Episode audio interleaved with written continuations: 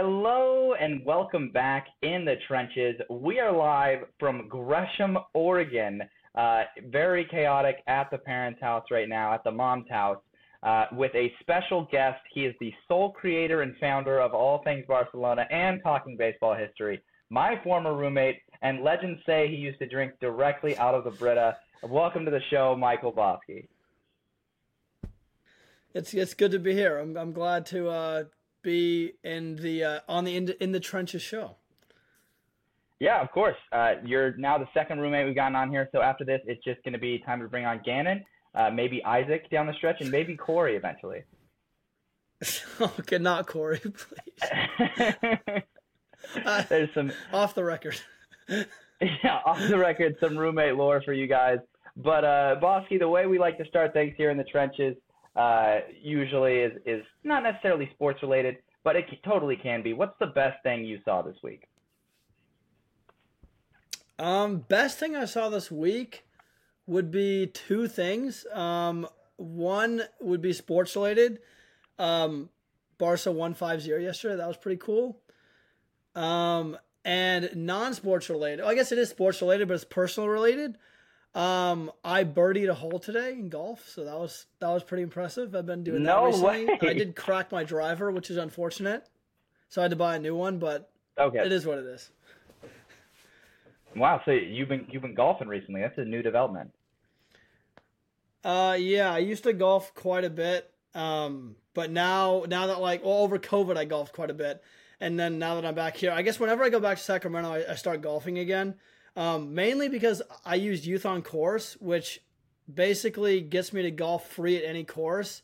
But apparently, but like I have to be under 18, so I just lie. but that's um, obviously off so yeah, the record. that's off the record, yeah. But I but I've been golfing like a few times a week, so it's been it's been fun. That is a lot of fun. Uh, best thing I saw this week, I alluded to it like on a show earlier. I saw some banana slugs uh, here in Oregon. They're actually they're out and about. So, uh, I you know it's probably similar. I assume you get them in Northern California, right? I haven't seen them, but I think it's too hot right now. But they are they are pre- like prevalent during the winter. Yeah, so it's a little cooler up here. But the the best sports related thing I saw is Stephen A. Smith tried to have a college football take this weekend, and everyone just unanimously it was like sang in kumbaya together just to absolutely dunk on Stephen A. Smith for being an idiot and not knowing what he's talking about.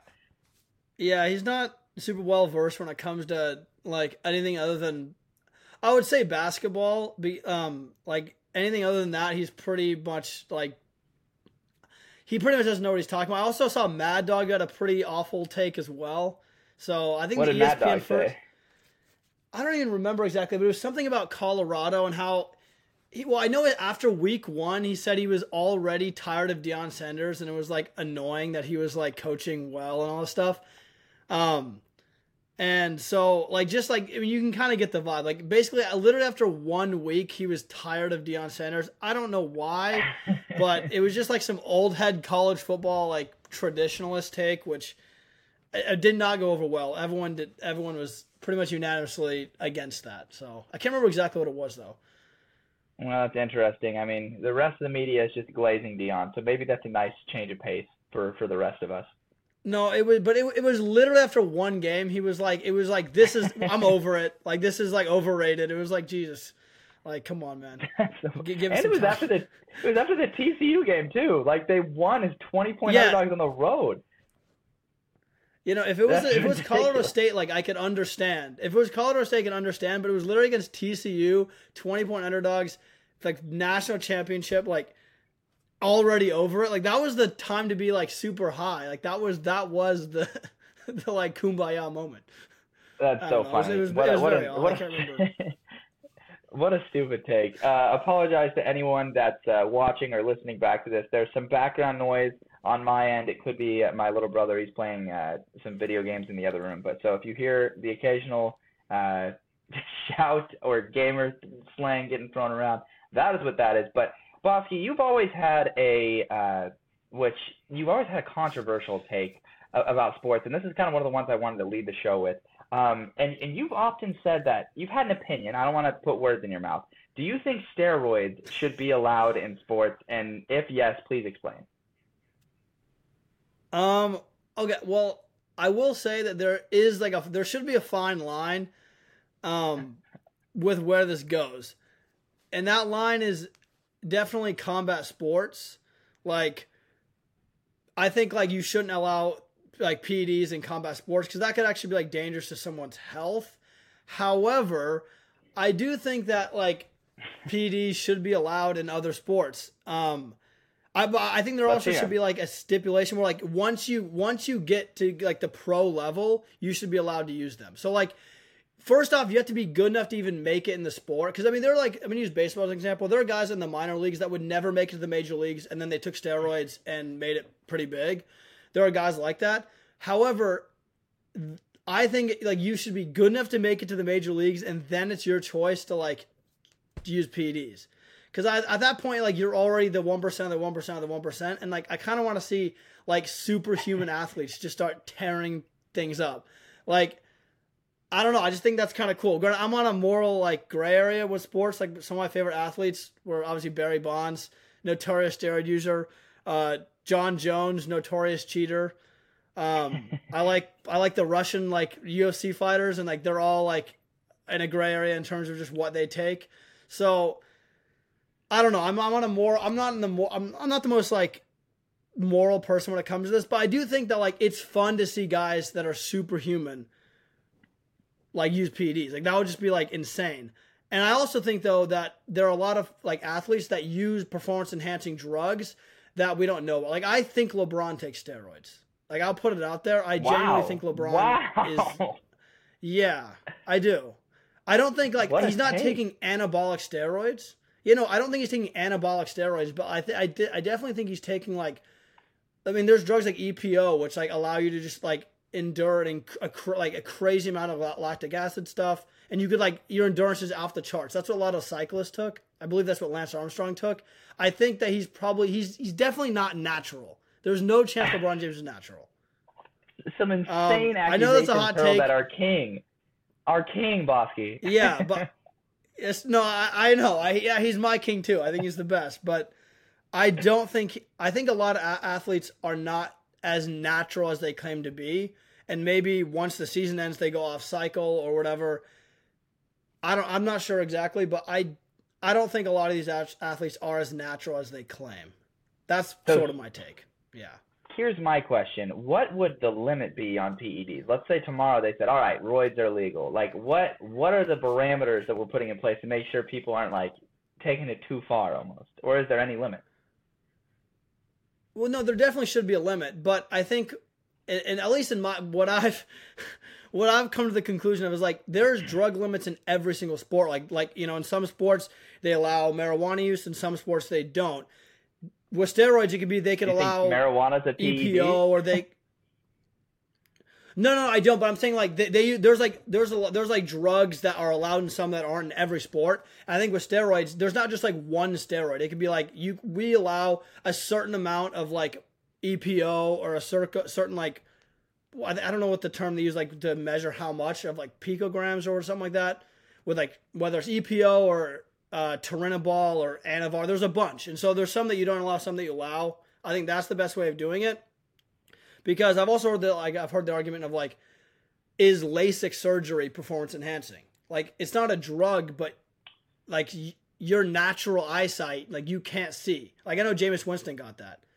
Um, true, true. That, and that now, is a valid and now, point. I, like what he did was performance enhancing. Now, is it the same as taking a steroid? No, but it also, just as Manny Ramirez took steroids to and like to boost his testosterone, that was very low. Jameis Winston couldn't see, so he so he did something that helped him. Like you know what I mean? Like I I think that there yeah. is a gray area in terms of performance enhancing. Whether LASIK surgery is performance enhancing, I'm not sure. I'm not the one to say that, but I would I, I could make the argument that steroids are just as performance like it, it's the same level of performance enhancing as something like LASIK surgery or contact lenses or something like that. I don't know. Uh, that that could be out there take. I'm sure it is, but that's at least my view on it. what what happens, Bosque, if we start to introduce like enhancements? What would your like like you can like I don't know make your legs longer or like give yourself like a robotic cannon like Patrick Mahomes' arm or whatever. What what do we how would you handle that if you were the league commissioner? Well, I, I would I, like if I were the league commissioner and I was like, okay, I want to make these athletes like superhuman but still human. I would I would say like okay like EPO is allowed but robotic arm isn't like there is a there is a line where it's okay. too far. Like I just I think like like the barrier right now is like here I just push it a little bit more, but not too much to where it's like literal like like the Chinese like basketball robot. Have you seen that thing? Like yeah, shoots like the half courts. Yeah. Like yeah, that's not allowed, but the ultimate but I don't know like guy. exactly yeah like I would I'd like to see like what it like imagine if Patrick Mahomes could like take some a drug to make him even better. Like I don't even know what he would take. But like it, again, like any if every like player took EPO, they were stamina would be increased by like like tenfold. And so they'd just be like running four threes in the fourth quarter after getting hit like twenty times. Like it would just be insane. I don't know. know I, I think it'd be, have, I think it'd be interesting.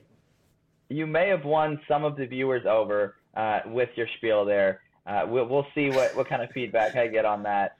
But uh, another thing. I know you've got the I know you've got the Nebraska hat on right now, so some people might refute this. You might even refute it, but uh, as far as I've known, you don't necessarily have a specific allegiance to one team. So, what's it like for you consuming and watching college football without necessarily being a fan of a team? Um, I think the best way I could describe that is, um, like for example, like when you like you're an NBA fan, I know you like the Blazers when the Blazers aren't in the playoffs and you watch like playoff basketball, I'm sure there's sometimes where you watch a team and you're like, I just really like this team for what they are, like, and I'm gonna root for them like throughout the playoffs. Or maybe in baseball, um, I know like you like baseball obviously, but it's more of like, I don't, maybe I'm not. I don't want to put words in, but like a fair weather baseball fan in the sense of like yeah. the regular season, yeah. you're not necessarily going to pay attention the most to. Yeah, that's and so it's that's what it's like for, for like my entire life watching college football was like uh, it was just like oh kind of like you just kind of run with the storylines like if there was like like when UCF was winning all those games like it was kind of cool I wasn't a UCF fan but I was like it was kind of cool to see how far they could take it um but I would also say like when it comes to like the intricacy of like being like a if, if I was like you like an Oregon State fan like you're gonna pay attention to when Washington State plays I know that that game's coming up but like when they're playing sure. Cal or when they're playing Stanford but for me growing up with no allegiance to a team it was like if Stanford was bad I'm not I could care less about Stanford like I'm not like I'm not saying I would only watch the top 25 games but I wouldn't care about like interconference play as much if it didn't mean like Pac-12 championship Big 10 championship bowl game, like that wasn't a huge stressor. I mean, it's kind of like a lot of people are probably casual ba- baseball or basketball fans. Like you're not going to watch the Wizards like last year. Like it, it True. doesn't matter. But if you're a if you're a hardcore NBA fan, you might. That's that's the best way I could describe it. Like it was just kind of like cool. Tebow, like when I grew up, Tebow was like obviously that was the height of Tebow. It was awesome to watch Tebow, and then he obviously graduated, and so like I didn't care about Florida like at all, but it was kind of cool when Tebow was there. I remember like him winning the Cotton Bowl or and like, and, and Aaron Hernandez. Like, Shout was, out your cool. boy. I I was a fan of Aaron Hernandez in the NFL uh, up until obviously he had to go through some off the field troubles. Um, but it is what it is. I, I don't know. I think that's the best way to describe it. Is like if you if your team isn't in like the playoffs or whatever, you kind of still watch and root and root for the teams. Like that's okay. kind of how it was. Yeah, totally makes sense. I, I would ask you the question, Bosque. What team would you say that you were the, the closest to being a fan of uh, right now? Um, you know what's like? I mean, like ASU, but like it's not like again, like I never like ASU. I only liked because I went to the school. So it wasn't like I was truly a fan. It was, it was not like fair weather fan, but it was like I was there. So it was kind of awesome to root for them. But honestly, like the teams that the team that I like watching Colorado is really fun. Like they are must watch TV. Win or loss, that last game was incredible. Um, I'm definitely gonna be watching the game against Oregon. Um, we'll get into the prediction later, but I wouldn't say like I'm rooting like Colorado's must watch in my opinion. I really like watching Texas. Like I think they're really fun. Um, especially after beating Alabama. Like that was like an incredible game. Um, I also think like they haven't played a good team yet, but I do think your Oregon State Beavers are fun. Like I, like I do think that like they're a very interesting team. Like it's a team that's not normally this good, with all due respect, and so I think they're gonna be really no, interesting no to watch, especially. yeah, no, especially with like a loaded Pac-12. Like the Pac-12 is the best conference in football. I think it's or college football. I think it's pretty fair to say that, especially when you look at the rankings. Like there's like six or five or six teams in the top 20. Like it's absolutely ridiculous. Eight, like, eight teams ranked. I've never seen eight. that in my life. It's yeah, literally, and, and of course, like of course now the conference is like going is just completely going under, but it is what it is. Like I think those teams are must watch. So I, will watch all the games of them, um, and then obviously like Hawaii because Colt likes Hawaii, but I don't really care much about like like I don't think they're gonna be very good. So I don't know. Yeah. I would say like that certainly is something that I'm looking out for. I think Colorado's the main one, but that's a pretty obvious answer. All right, well, uh, let's get into the predictions, man. I think I think it's the time is now. Uh, take a moment to introduce our guest picker standing. Uh, out of our three guests, in third place is Colt Almadova, who went three and four. Uh, second place is Rico Nose, who went six and two, and then in first place is Matthew Sponhour from last week. He went seven and two. Bosque, where do you think you're going to rank after the picks this week? I've looked at the games you've chosen, and I genuinely could see myself going like one and like one and six. All, but all, like I, it, these are very tough games to choose from, but I I think that I'm going to get six right. I think I'll get six right. Wow. Okay, six right. Let's I get into the first game. We right. We've got number four Florida State traveling to play Clemson. This is a huge matchup in the ACC. Less big than we thought it would be going into the season because Clemson lost to Duke, but still a critical swing game. Bosque, what are your thoughts on this game, and who do you have winning? Mm. Uh, I see. This was a tough. If you asked me before last week, I would have said Florida State easily, but Florida State did not look good against Boston College. Like they like not only did they like not look good in the first half, like they kind of took control of the game and then seemingly lost all control and that was just I don't know, that wasn't great. Um, but also but Clemson has has not been impressive. Like I I mean, you obviously know that like the the uh, unspoken beef I have with Cade Klubnik because I I love DJ Uiagalelei so much. Um, but I also like objectively have not been impressed with how the way Cade Klubnik's played. Like I have I have not been impressed. I have not seen the five star one of one quarterback that a lot of people imagined he would be.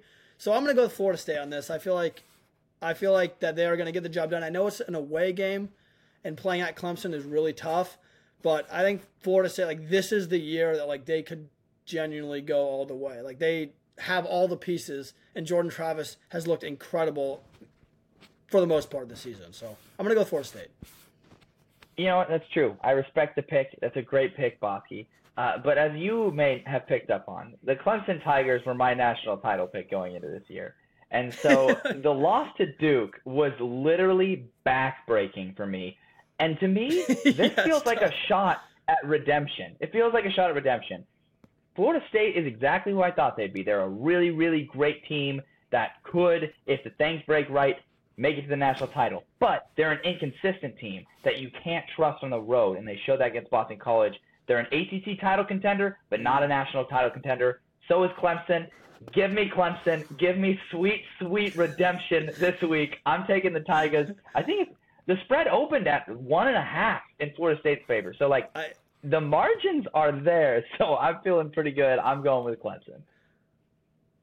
No, I do think like like Clemson I mean, I know they're not ranked around. I know the rankings, in my opinion, don't matter until like literally the playoff rankings drop. Like that, it, they don't matter at all. True. Um, true. But it like when you look at like a four facing an unranked Clemson. Will Clemson rush the field if they beat Florida State? Because I've seen some like like the like people like fans have been rushing the field like crazy recently. I think Clemson does rush the field, but I think it's like it could be in hindsight one of the things where it's like you really just rush the like Clemson, the Clemson Tigers really just rush the field against Florida State. But I mean, I don't know. I, I respect that. I can see this game going either way. Yeah, exactly. We're having a little bit of a lag in the internet, but we're back. Uh, so, I mean, I saw some people talking about how rushing the field is corny and they're making fun of Colorado for doing it. I think that's dumb because I, if I had the opportunity to rush the field every game, I would, and that's yeah. the sentiment I have. But speaking of Colorado, I'd rush the field here's the loss. next game. Yeah, same. I've done it. Oregon State lets you go on the field after every game. It's actually incredible. And so we didn't win much back in the day, so we would just still go on the field. It was awesome. But getting to the game, we've got 19 Colorado at number 10 Oregon. Uh, this one a big battle in the Pac-12. Really fun that Colorado's undefeated. They travel to Autzen. Bosque, can they do the unthinkable? Um, I I think the I think the lack of Travis, like like having Travis Hunter injured, I believe he's out for this game. I think he's out for the next mm-hmm. two games or three games, but that is a killer because it's it's like Ohtani in baseball. It, you're losing your best corner and you're losing your best receiver. Like I know he hasn't necessarily looked like the best receiver. There's been a couple other guys. Horn's been incredible, um, but that's too. just an absolute backbreaker. And Weaver, yeah, Weaver's been great too.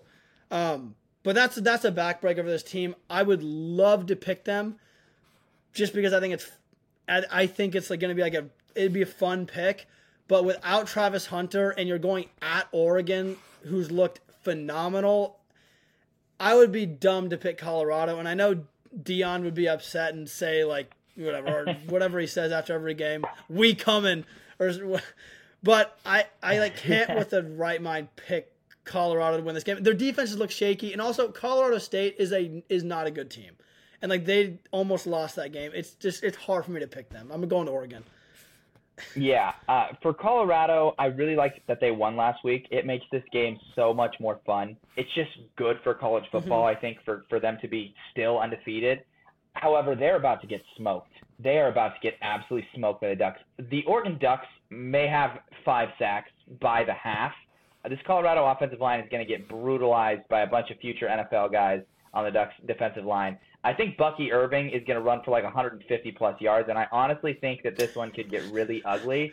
Uh, and I, I actually believe like the Ducks are about to smash these guys. And I've been seeing all week, I've been seeing analysts put out these close scores and saying like, I saw some people picking Colorado to win earlier this week, and that blows my mind because – people look at the 20 point spread and they say, oh, Colorado already overcame a 20 point spread versus TCU. But what they don't realize is this spread would have been 40, but it's only 20 because Colorado has proved they were better than that 20 point spread versus TCU. Uh, I just really think that the talent line of scrimmage talent is going to be so key here, and it's going to show that Colorado's not a New Year's Six team. They're more of like a seven or six or maybe eight if something breaks right team. No, I, I completely agree. Like, I, I also think like losing Travis Hunter is like is massive. Yeah. He is their key to success. Even like he hasn't scored a touchdown yet this year, but in TCU, I mean, one of the game changing plays was his interception in the red zone. That clear like that clearly was a, I mean, that was a huge play, and especially in hindsight. And even uh, in the receiving end, he had ten catches that game against Nebraska. He was absolutely insane. And when he went down uh, against Colorado State, you the offense struggled. Like it, the offense did struggle. I know the end score says they put up 35 points, but it wasn't. I mean, it was it, it wasn't like it was not a dominant performance by any stretch. And their defense has looked shaky throughout the entire season. Like you said, like there's I don't see how Colorado wins this game. If they do, I would be genuinely shocked. I, I, I would be shocked if they won. It would be like it would be a huge upset. I also think and I, and I, I mean, I'm not like I don't know. I'm not gonna claim I know more college football than anyone that probably listens to your watches your videos, but I wasn't very high on TCU to begin with. I think like you, like I wasn't very high on them. It's like I, I definitely I, mean, I picked them in our prediction to win. I picked I picked Colorado to win on our pick 'em, but I have there's a zero percent chance. I genuinely cannot see them winning this game. No no chance. That's true. I believe we are actually tied for first place in the pick'em right now, which is actually pretty cool. But uh, maybe this this week we'll we'll start to shift that because we went the other way on the Florida State Clemson game. So if we keep it consistent, it'll come down to that. True. Uh, the next next game here is going to be another Pac-12 battle. Number 22 UCLA at 11 Utah. Last year the Utes went into the Rose Bowl and got stomped around by UCLA. So looking for a little bit of revenge Cam Rising, still questionable. No one knows if he's going to play. Same with Brant Kuithe, the tight end. With that knowledge, Bosque, who you got in this game, and how do you see it shaking out? I did. I did see that about Cam Rising, and that certainly affected the way I view this game. But and and Utah has a like a, has had a epidemic of just starting the season slow in the last like three or four years. But they are at home, and I I I do I do think they get the job done here. I think I I think that they're going to go and win the Pac-12 again for a third straight year. I, I had them winning the Pac-12 as my. Uh, I think they're going to be like like I just think I think I don't know. I think like they're one of those That's teams crazy. that has so much experience that regardless of like the amount of transfers all these other teams get, like I think experience is huge, especially in college sports when you're dealing with guys that are super young and super inexperienced. I know um, UCLA is a as a first year starter on their team uh, with DTR leaving. Um, yep. And I, I just think Utah's experience gets the job done. I do think Cam Rising will play. This is a huge game. Regardless of him being injured, I think he'll be on the field. So I'm assuming he's on the field, and for that reason, I'm picking Utah to win. Okay, uh, Bosque, I'm loving I'm loving your your thoughts on this game, and it's kind of scary because of the questions at quarterback. But I honestly think even without Cam Rising, give me Utah. I think home field advantage really means a lot for the Utes in this game, and we saw that versus Florida. They're a completely different team when they're home. Uh, they obviously got a nice close win at Baylor a couple weeks ago. I think the Utes win. I think that they cover if they have Rising. They don't without Rising, but they just find a way to win, and they they rattle Dante Moore, the young quarterback for UCLA, because uh, this place is rocking at night. And I think there's a chance they'll be losing, but then as you and me saw in person, their moment of loudness it really gets oh. the boys going. And at that point, it's going to be all Utah. Yeah, no, I completely agree. The, the moment of loudness for me could turn the game again. Yeah, it, and it feels like it does every single time. If you've never experienced that to anyone listening, go to a Utah game and experience the moment of loudness between the third and fourth quarters. Uh, next game on here, we've got an SEC battle. It's number 15 Ole Miss at number 13 Alabama. The AP poll dropped Bama three spots. They had a terrible game versus South Florida. Everyone screaming the sky is falling. It's over for Nick Saban. Bosque, is it over for Nick Saban? What do you think is going to happen in this game? This, honestly, of all the of all the picks, this one was easily the toughest in my opinion, because the quarterback situation at Alabama is a a huge problem. Like I think it's it's not only is it the difference between them them being like a playoff t- like caliber team, but I think it's the difference between being a contender for the SEC. Like I I do not think with the, the I mean the I mean J, oh, was it Jalen Milroe and they have a couple other guys I don't even remember I can't remember their names. Ty but Buchner and Simpson are the other guys. Oh my gosh, yeah, but Buchner looked horrific in that last game. Um, I think it's a serious problem, and I do. And Jackson Dart has been really good this year, and I think he's certainly one of the best quarterbacks in the SEC. I think he's pretty underrated. That being said, like it's hard for me to pick against Saint Nick. He's like two like his record at home is is in, impressive. It's like it's one of the best records I think of any coach in pretty much any sport. Like his his home record was I saw during the Texas game is like crazy. I couldn't even believe it was real.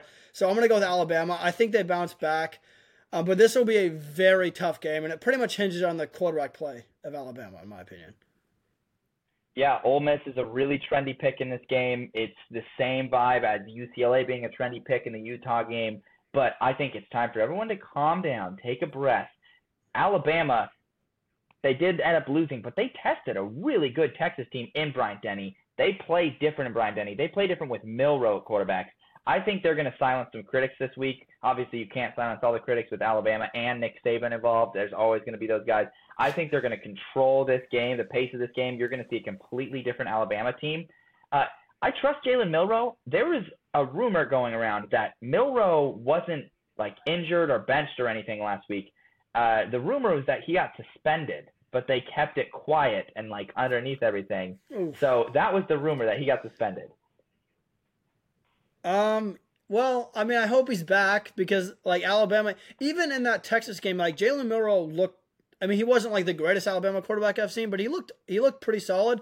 And I also think that the Alabama defense, I, it was a close game, but their defense still performed really well. They they came up with huge sacks when it mattered, and when the offense is failing, I'll, I'll, I'll be damned if I bet against a Nick Saban defense. They are always absolutely incredible, especially during critical portion, points in the season. We've seen it time and time again against whenever LSU is trending upwards, whenever Ole Miss is trending upward.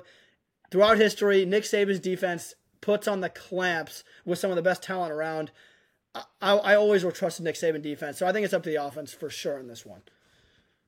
Yeah, 100%. Going to be a very exciting game. Next game, very near and dear to my heart, as you know. Number 14, Oregon State, 3 0, travels to play 21st ranked Washington State in Pullman. Pullman has been a house of horrors for the Bees recently. Bosque, what's your take on this game? I'm obviously going with the Beavs. Like, there's no doubt about it. I think I, I genuinely, I genuinely, obviously, you know how I feel about uh, DJ. I, I love DJ. Um, now, granted, he has not play. He didn't play very well last week, and he hasn't really played no. great. But he also Terrible hasn't been. Last week. He also, yeah, no, he wasn't great. But he also hasn't really like. I don't think when you're playing like the first three weeks, Oregon State didn't play very competitive teams, at least in my opinion. Um, and I think it's hard sometimes for the, for these quarterbacks or any of the players to to really get up for a game when it's a team of San Diego State's caliber, of Fresno State, of UC Davis. It's just it's hard to get up for that, especially when you're in week three. Like you're kind of done with that. You kind of know you're going to win. You're just getting trying to get ready for Pac-12. I think he's going to come out of a, a, very good performance, and I think they I think they beat Washington State. And I'm I'm again I'm very high on Oregon State. I'm obviously going to pick them because you're a fan, but I'm I'm I'm legitimately thinking I think Oregon State's going to do it. The defense is very good as well. Yeah, so Oregon State has the physicality edge. They have the secondary edge. They shut down Washington State last year, and their pass rush is even better than it was last year. They're racking up sacks like crazy. Uh, they have the advantage in special teams playmakers. Um, DJ DJ's looked good for the most part. It's an upgraded quarterback. You look at uh, last week, you can attribute some of those struggles to maybe Oregon State trying to not show their full playbook because they're get, just getting a conference play, all that kind of stuff. However, Pullman has been a house of horrors for the Bees. As I said before, Oregon State has lost four straight games in Pullman, and I know better than to let my guard down fully. So I'm going to be rocking with the Washington State Cougars. Call it a depression bet of sorts, but that's my pick. I'm going with Washington State pulling the upset at home. Sham Ward, baby. He actually looked pretty good. Exactly. He has looked pretty good. So shout out to, to Cam Ward, no longer deserving the nickname Sham Ward. Next game is College Game Day. It is arguably the biggest game of the week. Number six Ohio State at number nine Notre Dame. A huge, huge battle. Bosque, what's your read here? I I genuinely think Notre Dame comfortably wins this wins this game. I genuinely believe that. like I I I'm not sold on Kyle McCord and I think Sam Hartman is one of the like he's you could argue probably a top five quarterback. Does this have nation. anything to do with the physical appearance of Marcus Freeman and Sam Hartman? well, I, I think I mean I'd be lying if I said no. however, however, I I think Marcus Freeman has done a really really good job, and I think one of the biggest problems for them last year was obviously the quarterback play with Drew Pyne. Now, fortunately, Drew Pyne is with the Arizona State Sun Devils. Um, but but seriously, um, I think Sam Hartman is one of the best quarterbacks in the nation. He's looked phenomenal so far, and they're playing at home. This is, I mean, this is good. This is a like this is a perfect Marcus Freeman like legacy game at with number six Ohio State coming in. It's going to be a sold out stadium. I think they get the job done, and I think they get the job done by double digit points. I I think this is a wow. pretty easy game for them. Wow, double digit points. Like if I, I would say like 34-20. I, th- I think like 34-20. I'm not even kidding.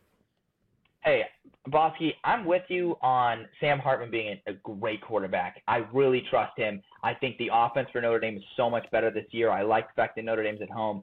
But unfortunately, I think this is where people are going to take notice of the Buckeyes defense. Uh, nobody has really noticed because everyone's been focused on McCord and how the offense is looking. And guess what? The offense came together last week, and it doesn't matter how bad McCord plays. They have so many playmakers. It's going to disguise all of that. I just think the defensive playmakers for this Buckeye team are going to make an insane difference this week. And I'm sad to say I think we're going to see sad Marcus Freeman uh, in the post game presser after I, I'm going to pick Ohio State in this game. Fair enough. Fair enough. I, I mean, I can't hate that. I'm a huge fan of Marvin Harrison Jr. He's probably, I mean, he's going to minimum go over 100 receiving yards and like a couple touchdowns. But I don't know. I, I I feel very confident with Notre Dame. Like I think this is like also early season Notre Dame is like always damn near unbeatable.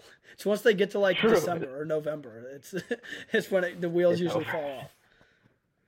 All right, final game of the predictions here. We've got number 24 Iowa at number seven Penn State. A Big Ten ga- game. Uh, Iowa's offense kind of sucks, but uh, who you got in this game? Um, I'm gonna go with Penn State. Um, simple like not only I think I think Penn State's defense has been pretty solid this year. They haven't faced the the greatest competition by any means, but I don't think that's going to matter. They're playing at home. It, it's going to like that Penn State home atmosphere is one of the best in college football, at least certainly historically. Um, and I don't think the like the play of Cade McNamara has been that great, so I don't think it's gonna like I don't think Iowa's offense is gonna do anything ridiculous in this game. I haven't been super impressed with Drew Allar as well, but I still think Penn Penn State gets it done. They're number seven in the country. They're playing at home.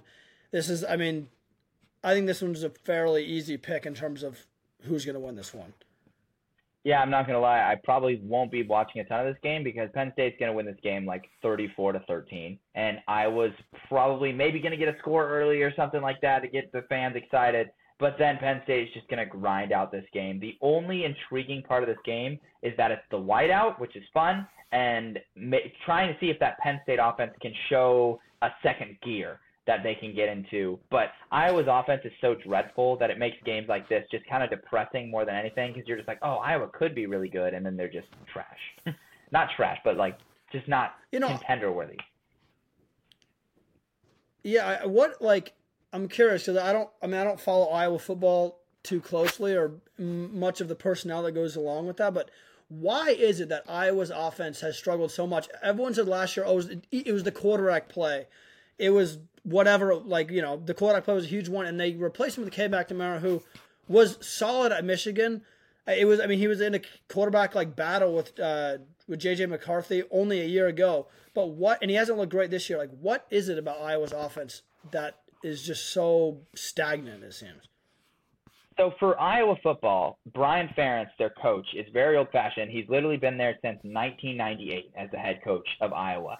They have run the exact same offense the entire time he's been there. He's refused to adapt it, and they call it complementary. And it's true that their defense wouldn't be ranked number one in the country and everything if they played a different style of offense. However, the the complementary style they play has put a firm ceiling on Iowa football, and it's clear. Like they've never been able to get over the hump and be championship level. They've always just been good bowl team, and so that's the trade off you get. Another thing is Brian Ferentz, his son, is the offensive coordinator, and he's been there for a long time, coaching a terrible offense, and he's refused to fire him. Everyone was asking for him to get fired last year. Instead of firing him, they put a clause in his contract saying they have to average 25 points a game to give him like half of his money, basically.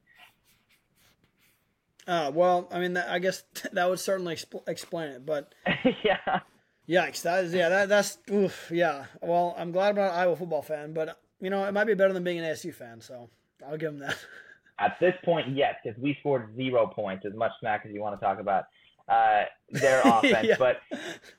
Bosque, let's jump forward from the predictions. We'll see how those age. Uh, we will get to our upset meter where we're going to rate a couple of the games that aren't necessarily the same type of coin flip the ones we just picked are, uh, and we're going to rate them on how likely they are on the upset scale, going from least likely of no chance, shot in the dark, puncher's chance, to most likely upset alert, and it's happening on the scale. Any questions before we get started, Bosque? No, I, think I think this will be fun. I'm I'm curious to see how I do on this. All right, let's start with number five USC at Arizona State. I genuinely think no chance. like USC is is one of the like most high powered offenses in college football. I think that's pretty clear. I think you've said it, and I think a lot of people have said that the biggest question marks come with their defense. no one's doubting Caleb Williams. No one's doubting the offensive firepower they possess. It's pretty much always like that with the Lincoln Riley team. And Arizona State's biggest problem, well, I mean, it's been a multitude of things, but the offense scoring zero points last week without, I mean, without Jalen Rashad is out. I, I, I give this game, I, there's a 0% chance. I do not see Arizona State winning or even scoring more than like 14 points. They're not going to score enough, like, regardless. So, yeah, I mean, we have, it's going to be, I'm going to say, I'm going to say no chance just because yeah. it's going to be Jacob Conover, the fourth string quarterback, starting, which is dreadful. the only thing that made me made me think about going shot in the dark is that remember the ASU USC game last year? ASU went into the Coliseum and it was like a game, like in the fourth quarter, like it was like a ten point game and like we had it in the red zone or something like that. But uh, and that was a worse, maybe worse ASU team. I don't know about with Jacob Conover at quarterback. I think it's going to be pretty ugly, and I'm going to be at the game, unfortunately. I mean, you get to see Caleb Williams. That's that's going to be fun. Um, it's going to be great. I'm gonna. The plan is we're going to go to Rusty Taco, like in in Tempe before, and we're going to watch the mm-hmm. Oregon State Washington State game there, and then we're gonna go watch ASU get their tails kicked in and probably leave by the second quarter to go eat more rusty taco.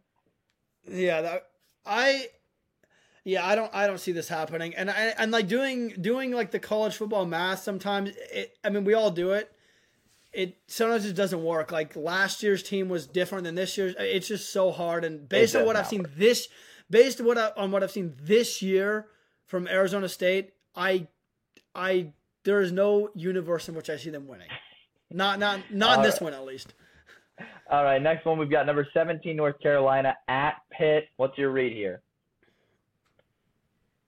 I would say, I would say puncher's chance. I would say puncher's chance. Now, my definition of puncher's chance is I don't know. It might be different from yours, but it's I mean it's not high by any means, but I, I like if this happened, it would be a shock to me. But there are certainly holes in North Carolina that I think can be exploited. I think defensively, they clearly have one of the best quarterbacks in the nation. Drake Maye is absolutely I, guess surefire, maybe even a top five pick in next year's draft. So I don't think it's as much to worry about the offense, but I th- I think defensively they could struggle. If I'm if I'm remembering Pittsburgh or Pitt, yeah, hasn't been great defensively. They this year. They I think showed some flaws. Like, but and but they played a close game with Cincinnati, who I think is pretty good. So I don't know. I I, I, get, I'm gonna give it a puncher's chance. Yeah, I mean, for this game, I thought about going puncher's chance, but I ended up going just with a shot in the dark. Uh, the only reason I'm going shot in the dark is because Pitt football has just been lifeless this season. Like, I, I just don't think they have that gear, especially offensively. Um, it's been it's been pretty tough, man. They lost some really ugly games to uh, Cincinnati, and they lost that game to uh, West Virginia last week. So they just don't have it this year. I don't think they have the offense to do what a team like App State did, where they kept up with North Carolina. So I'm going to go with shot in the dark. Was it? Was it? I thought it was a close game with Cincinnati. Was it not? It ended up being a close game, but Cincinnati turned around and lost to Miami of Ohio the next week, and so it's like, oh, uh, true. like, how good was that that loss? But uh, oh, next game we've got on the docket here is the MacGuffin game, Cal at 8 Washington. Cal, one of the colleges close to you, Bosque. True, I have a bunch of friends that go there.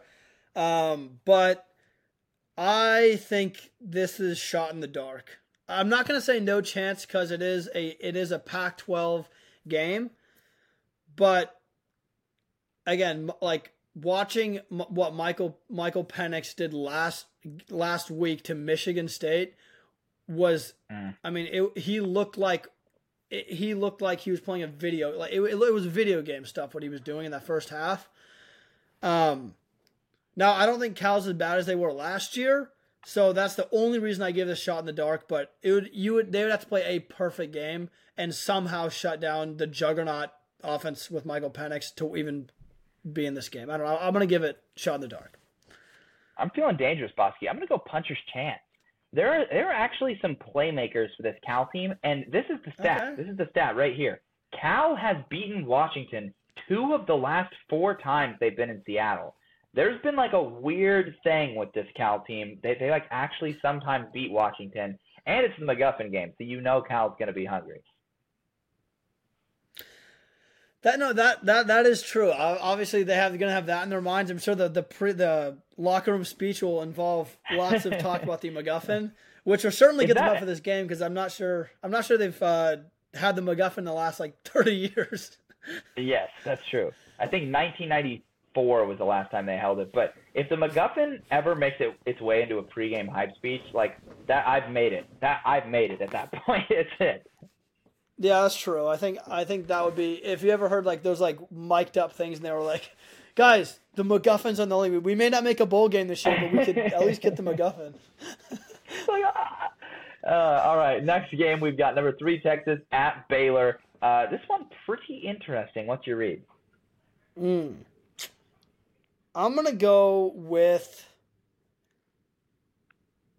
Uh, you know what? I'm gonna go with puncher's chance, and the only reason I say this is it's Texas on the road. They have looked pretty good, but I don't know. Like the Big Twelve is the, is the most like mysterious conference, and literally anything can happen in that conference. Last year, like TCU and Kansas State were in the title game. Before that, Baylor won. Baylor won like what two years ago. This conference is just is so up in arms that that's the only reason I'm saying it's a puncher's chance because I can never count on the big the Big 12 to deliver anything when it's like when it seemingly is a lock. The Big 12 will the Big 12 gods will like str- like smite me and have Baylor win or something. All right, Bosque, I'm gonna go one up. I'm gonna say upset alert. I think this is legitimate upset alert. Beware, Texas. Wyoming fought with them last week, and they were at home. They're on the road. We saw this desperate Baylor team test Utah and have a 10 point lead on Utah late. And Dave Aranda, the Hawaiian, shout out to him. He's coaching for his freaking job out there. So beware if you are Texas. I'm putting it on high upset alert. That's you know what I I, I can I can actually the more you talk you're talking me into it more. Um, but I'm going to stick with puncher's chance. I think this is a really tough game for Texas. Yeah, I agree 100%. Next game, we've got Arkansas at number 12, LSU. Ooh, I'm gonna. You know what? I think this one is on upset alert. I do think this one's on upset alert. LSU has seemed has seemed very. Uh, bless you. Uh, LSU has seemed very inconsistent this year. Again, like last week, they looked. I mean, Jayden Daniels looked like a world beater. He looked like one of the one of the best quarterbacks. I mean, certainly in the in the in the, in the SEC. But they've also had games where they have struggled mightily, and Jayden Daniels has not looked good. I think that first game against was it Florida State? They look they did not look great. Yeah. Um, and so again, it's a it's a SEC game. I can see this. I can see this one being on upset alert just before the inconsistency of Jayden Daniels at quarterback, and I would know a lot about that being an AS, having gone to ASU and watched them there. Yeah, I'm gonna say shot in the dark. Actually, I'm gonna go. I'm gonna go a little lower just because of how good LSU looked at Mississippi State. I think Brian Kelly's good at making his teams bounce back. Arkansas has won some tough games, especially under Sam Pittman. But uh, to me, the task seems too tall in Death Valley. I, just, I just don't know. I, I can't. I, I'm not even going puncher's chance. I'm going shot in the dark. I don't see this one happening. Yeah, for everyone that's watching, I would definitely trust him more than me. So that's fair. Not sure if you're talking. The the stream is lagging a little bit, but uh, let's go to the next game. Number it looks like you weren't talking, so that's good. Number 16, Oklahoma at Cincinnati is the last game on the docket here.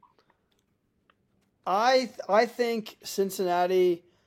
I actually think that Cincinnati is better than their than their uh, than their play suggested. I know they're they're two and one and they lost a tough one to Miami of Ohio, but I, I do think that they're going to finish the year with eight or nine wins. I think they're a solid team.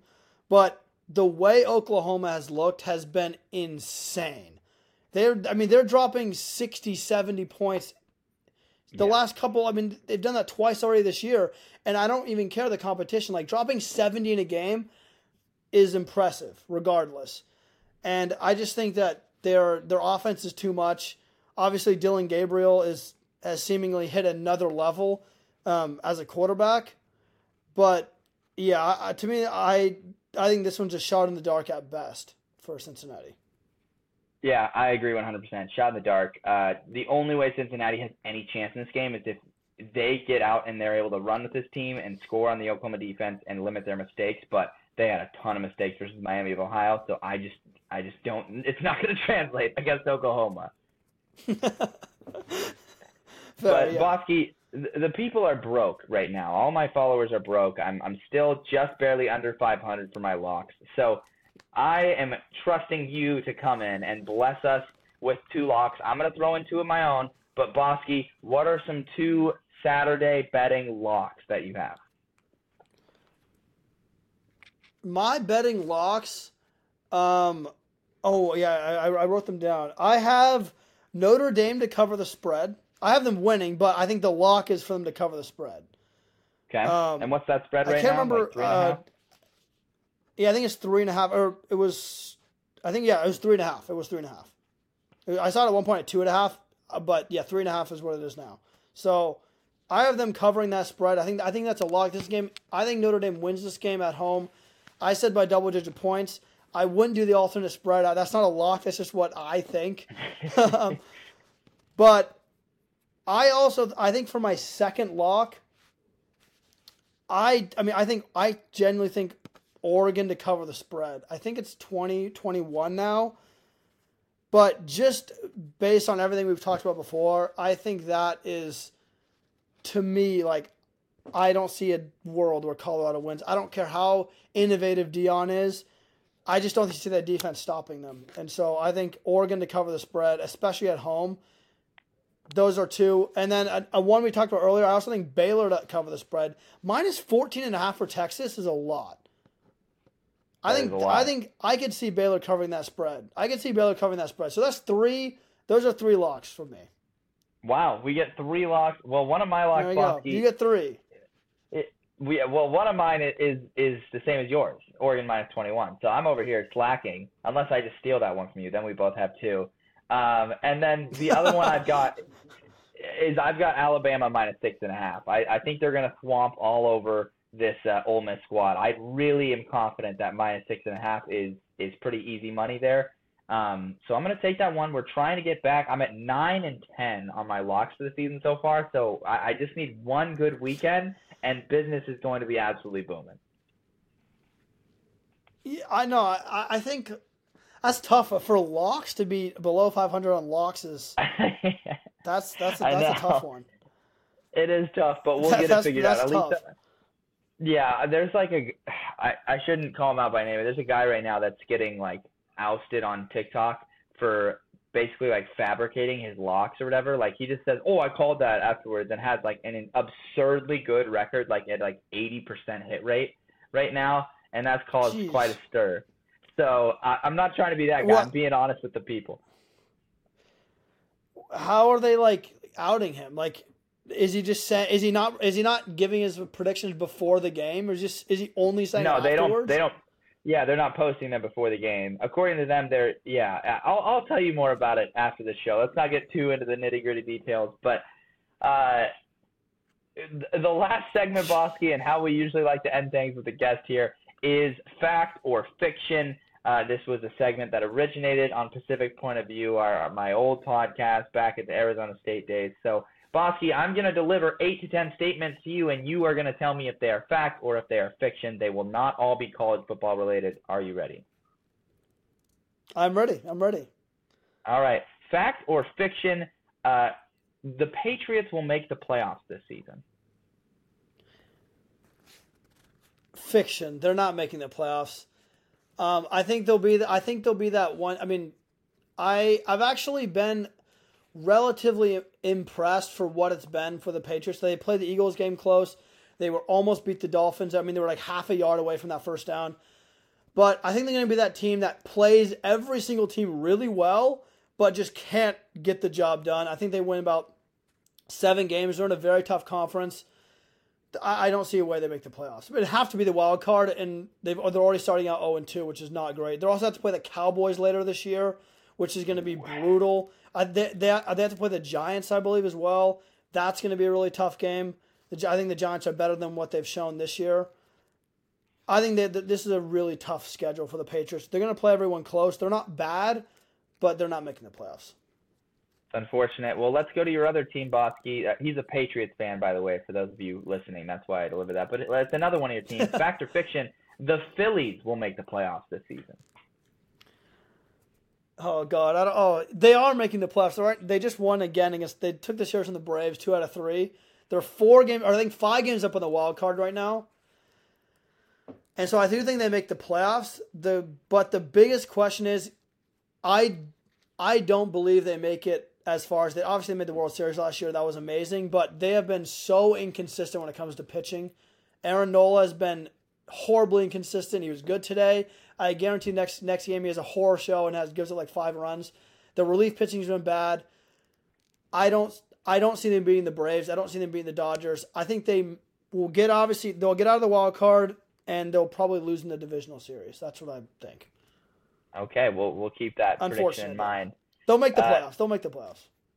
Okay, okay. Fact or fiction? Uh, Special K red berries are better than yogurty clusters. Ooh.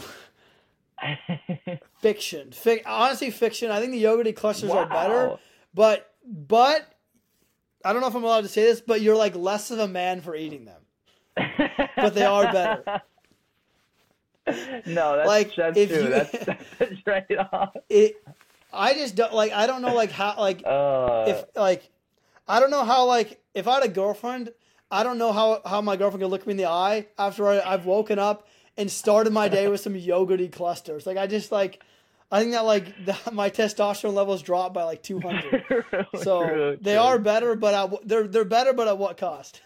at that point, now I see why you want roids to be legalized. You've got to be able to eat yogurt yeah. clusters and and do roids. Do that. Uh, True. Fact or fiction? Winner of the Florida State Clemson game wins the ACC.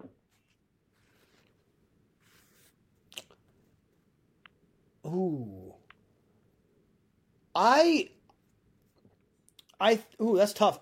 I'm gonna say fact because I think Florida State's gonna win, and I think they're gonna win the, that conference. So okay, I think it's fact, but in, in if and if Clemson wins, I still think Florida State wins that. So I, I think like, I mean these are like obviously I think these two teams will most likely play again, but I think Florida State wins that game, and I think they win the conference. So I'm gonna go with fact. All right, fact or fiction? Football is the best sport. Hmm. Um. Football is ooh, the only like my favorite sport is probably baseball or soccer, but with foot like football and and the American point of view, the American point of view, uh, the best American sport is football, and I don't even think it's close.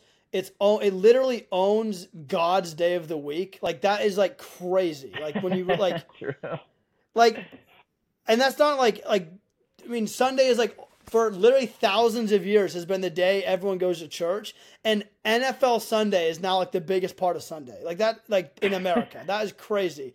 I think you have to like give it the respect. I think in ter- like it's the best American sport easily, but worldwide it's soccer, and it's not even close fact or fiction drawn out only the boldest takes from you. Uh, next one, it's going to be about your Warriors. Fact or fiction, the Warriors win a championship this season. Um, I think fiction. I, I don't think they win. I think I think the West is too good, and the Warriors are only getting older. I think depth is a is a big issue. They got Chris Paul, but I don't think that's necessarily what they needed. I think Chris Paul will be good actually. I think Chris Paul will be good off the bench. I think he, he certainly adds a, he adds something to that team, which they didn't have. Was a guy that could score at the mid range level. They could now they could score at all three levels of the game with Chris Paul on the on the floor.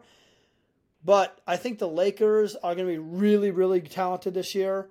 I think the Nuggets are obviously going to be a threat. I, the West is too good, and I think the Warriors. It's certainly near the end. I don't see them winning another title this year. It's going to be tough unfortunate, man. Uh, you've been blessed with, yeah. with many rings, though, so I'm not gonna cry yeah, for you at all. I'm not complaining. I'm not complaining. all right. Uh, fact or fiction? You will have the best record of the guest pickers when it's all said and done. Yeah, I, I, fact. You know, I'm pretty confident. I, I think either I, I think I either have the best record or by far the worst record. Like by far, like I'm, ta- I'm talking about like two wins. like either have like seven, seven wins or two wins. No in between. All right. Next up, fact or fiction? Mac Jones is a franchise quarterback. No, it's fiction. He's not. No. Uh, I think Mac Mac Jones. No, I think the Patriots. It's actually a really weird position because I think Mac Jones is actually a pretty. I think he's like a Jimmy Garoppolo tier quarterback, maybe a little better, but he's also been in a super unfortunate cir- like the the circumstances he's had are super unfortunate. His rookie year, he made the playoffs. They won ten games, lost the Bills, but his he, there's no receivers. He, his team is full of receiver twos. Kendrick Bourne, uh, N'Keal Harry at one point, Hunter Henry. It's that Jonnu Smith that's not good enough. And then now they have a Juju Smith Schuster. Like they're getting wide receiver twos. There's no receiver on that team that can stretch a defense or make a play on his own. They don't have a Deebo. They don't have an AJ Brown. They don't have a Tyreek Hill. And last year he had no offensive coordinator. So I think he's been in a terrible situation but he also hasn't developed because of it, and therefore I don't think he's a franchise quarterback. So I, I, I don't think it's not like he's not capable. He's just been in, very unlucky, and because of that, he just hasn't developed. And I think that's kind of where I'm at with it. Unfortunately, hey, last last but not least, fact or fiction: Barcelona is still in debt. That's that's like beyond factual. They What's you know the what they actually figure? in the entire it's still I think over a bill. A bill. I think it's over a bill. But the, I mean they've sold so many assets. They they've spent only 3 million dollars in the transfer window, which I'm pretty sure like every single team in the Champions League has spent more and there are teams that like are worth like a fraction of what Barcelona Barcelona is worth. They estimated Barcelona as the second richest club a few like a few days ago at 5.1 billion dollars and they spent like the amount that like a third tier England team spends on the like they can't spend any money. They are seriously in trouble unfortunately. Well, that's that's really tough, but Bosque, I appreciate you coming to the show and, and bringing all your insight. We are coming to a close. That is all for for fact or fiction, but anything you want the people to know or, or you want to share before we wrap things up here? Mm, I will say that Oregon State wins 11 games this year. Bold, but I think it happens. Um, Barca wins the Champions League behind Joao Felix, player of the tournament. I'm loving him. Uh, and I would also like to say that um, Hawaii wins under three games this year, unfortunately. oh man, yeah, some some interesting predictions. I wasn't expecting that. Might have to put those on a on a bulletin board somewhere so we can follow up and see how those age. But I appreciate you coming on, Bosque. It was an absolute blast uh, to talk with you about the upcoming slate. Uh, appreciate everyone that was listening in live and also in the chat and uh, listening back on Spotify or wherever you get your podcast later. Don't forget to be following CF Budge on everything YouTube, TikTok, Twitter, Instagram. And don't forget to give Bosque a follow. He runs Talking Baseball History on TikTok. But I appreciate you guys for sticking through and uh, have a fantastic college football Saturday this weekend. And I will see you guys next Monday.